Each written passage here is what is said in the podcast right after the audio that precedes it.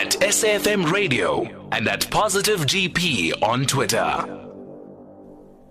All right. Uh, once again, we thank you for connecting with us. And uh, right now, we go all the way to Boksburg at uh, Executive Hotel, connecting with one of our colleagues, Nthakoana Ngatane, um, who is going to tell us about uh, what the program is looking at now. More than a thousand women uh, from across the continent are converging in Johannesburg uh, for the launch of African Women in Dialogue. And this is convened by former First Lady Zanele Mbeki and uh, South African Women Women in Dialogue uh, is is hosting this dialogue, and it's the first of its kind in Africa. And Takwan is joining us on the line right now. Good afternoon and welcome, Takwan. Good afternoon, Chrissy. And uh, you know, listening to uh, for me the Q and A sessions are always um, the ones that are heartbreaking. Tell us about uh, the program today. Uh, at least we did connect with what happened yesterday. Well, Griselda, today the women started with what is called connecting with self and with Ah. others. These were breakaway groups of about 20 people each. And uh, as the women, I was taking them one by one to interview them throughout our broadcast on SABC. And almost all of them came out with tears in their eyes. And as you're saying, this is really an indication of the struggles that women go through. And uh, these are young women and old women, but particularly I spoke to young women, Griselda, and I spoke to a woman from uh, Tanzania who is the granddaughter of Gertrude Mongella. She's named after her grandmother. Her name is also Gertrude Mongella. Wow. And you know that Gertrude Mongella is the former uh, president of the Pan African Parliament. Yes. She has you know, 180 degrees different views from her grandmother, who, of course, was a woman who led the movement of women to Beijing, Griselda. Mm. And so the young uh, Gertrude Mongella says that she lives in a country where she wishes that LGBTI rights would be respected. And even though the country has laws that are against homosexuality, for instance, um, and them as young people feel that they are human, they have human rights, and those should be respected. So these are just some of the challenges that the young people and the old ones are going through and are sharing as they go through their sessions. So, what are some of the uh, barriers that cut across the continent um, that perhaps could give us quick wins as we collaborate and work together? One of the key issues that came out, you said that you looked at what was happening yesterday, but one of the key things that came out of yesterday was the thinking behind forming a fund that will assist women who want to go into public office. Because this is one of the biggest barriers to women getting into leadership and in turn making decisions and in turn making a change and being included in you know development, but particularly in the fourth industrial revolution. So quite a key development that we understand that there's something called Eco Network in Kenya that's already started, and the UN di- UN Women Director of South Africa and Gituku Shong were said to us that this is the way to go for women, not just to get support by words as we're doing mm. here, but to actually get the funding to get into public office and make those decisions. But the other barrier is still divisions to tell Yeah. that. I mean, yesterday we saw it manifest itself. Women speak French and Portuguese and Zulu and Xhosa and Tswana here, and we have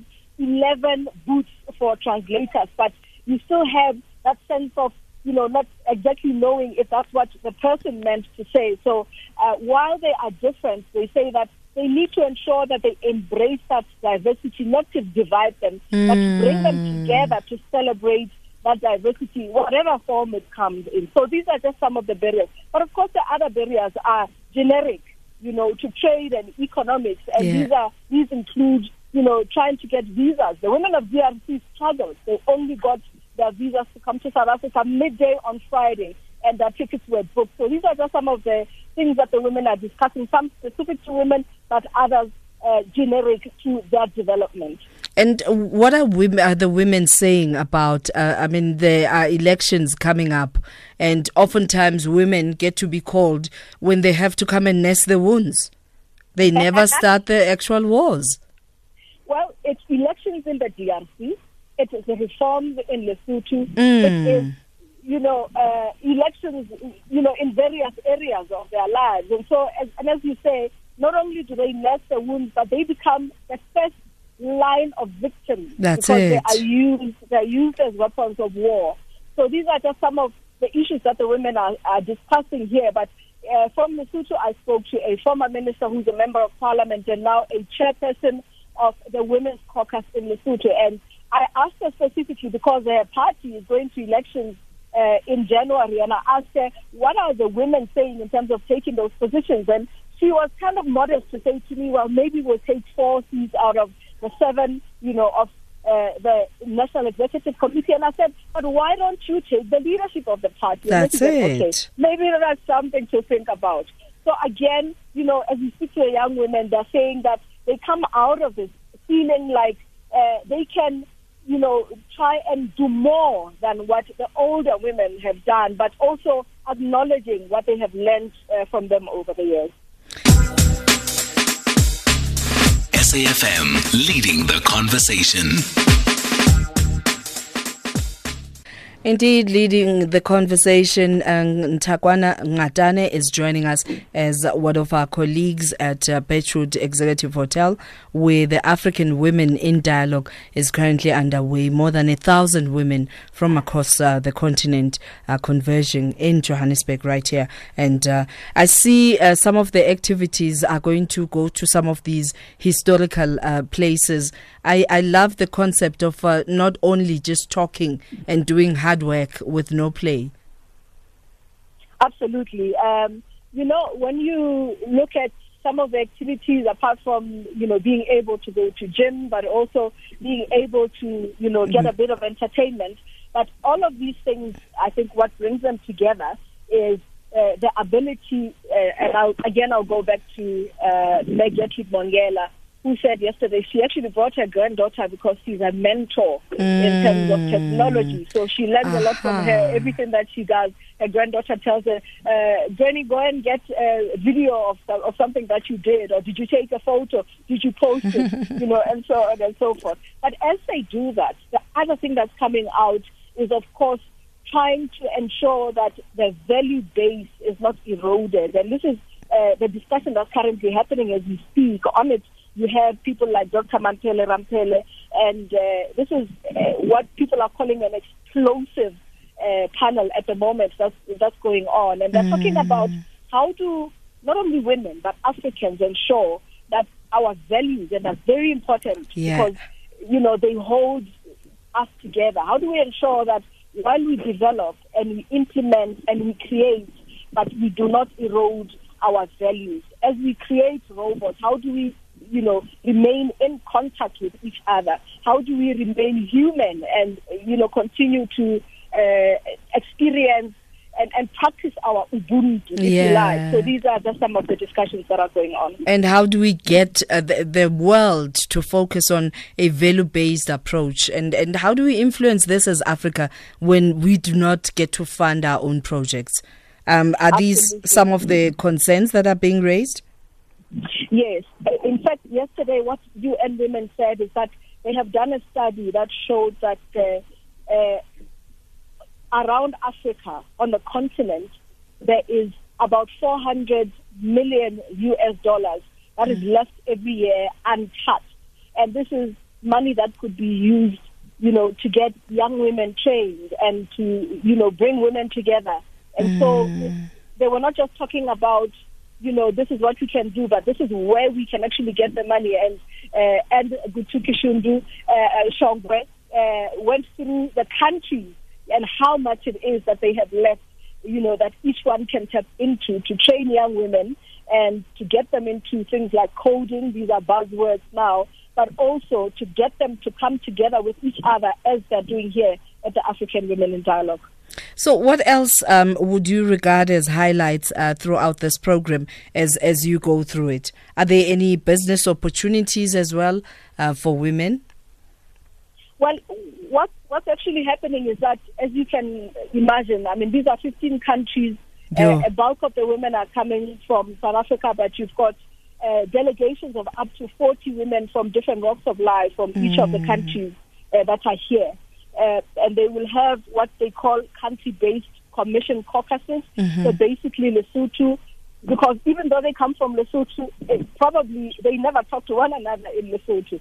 So what they would like to see happening is they would like to have those groups of women coming together here so that perhaps they come out with you know, one goal that when they mm. go back to Lesotho, they'll be able to achieve, whether it is to hold a Lesotho Women in Dialogue or a Zambia Women in Dialogue, you know, something similar to what is happening here, but something that they can go back with and that will keep them together.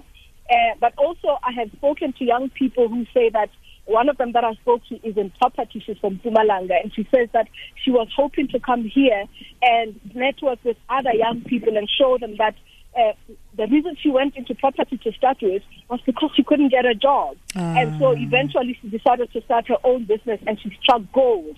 So what she would like to see is to get more of her peers to understand how important uh, that sector of uh, the economy is when you look at housing and how empowering it is, not just for you as an entrepreneur, yeah. but because it then turns into a collateral that you can use. So uh, she is here to empower and to enlighten other young people. So a lot of the women here say that they didn't just come here to, you know, to talk, but yeah. actually start those networks that will help them to move forward. And and oftentimes when you talk a theme um, that is technologically based, um, there seems to be reluctance from women. And uh, this theme is talking about driving inclusivity, empowering women to participate in the fourth industrial revolution. How is this received, and what is the interpretation from the women? Um, let me give you two examples again. I spoke to a lady who apparently prayed for Sarah Baartman's remains when they came back to South wow. Africa in 2002.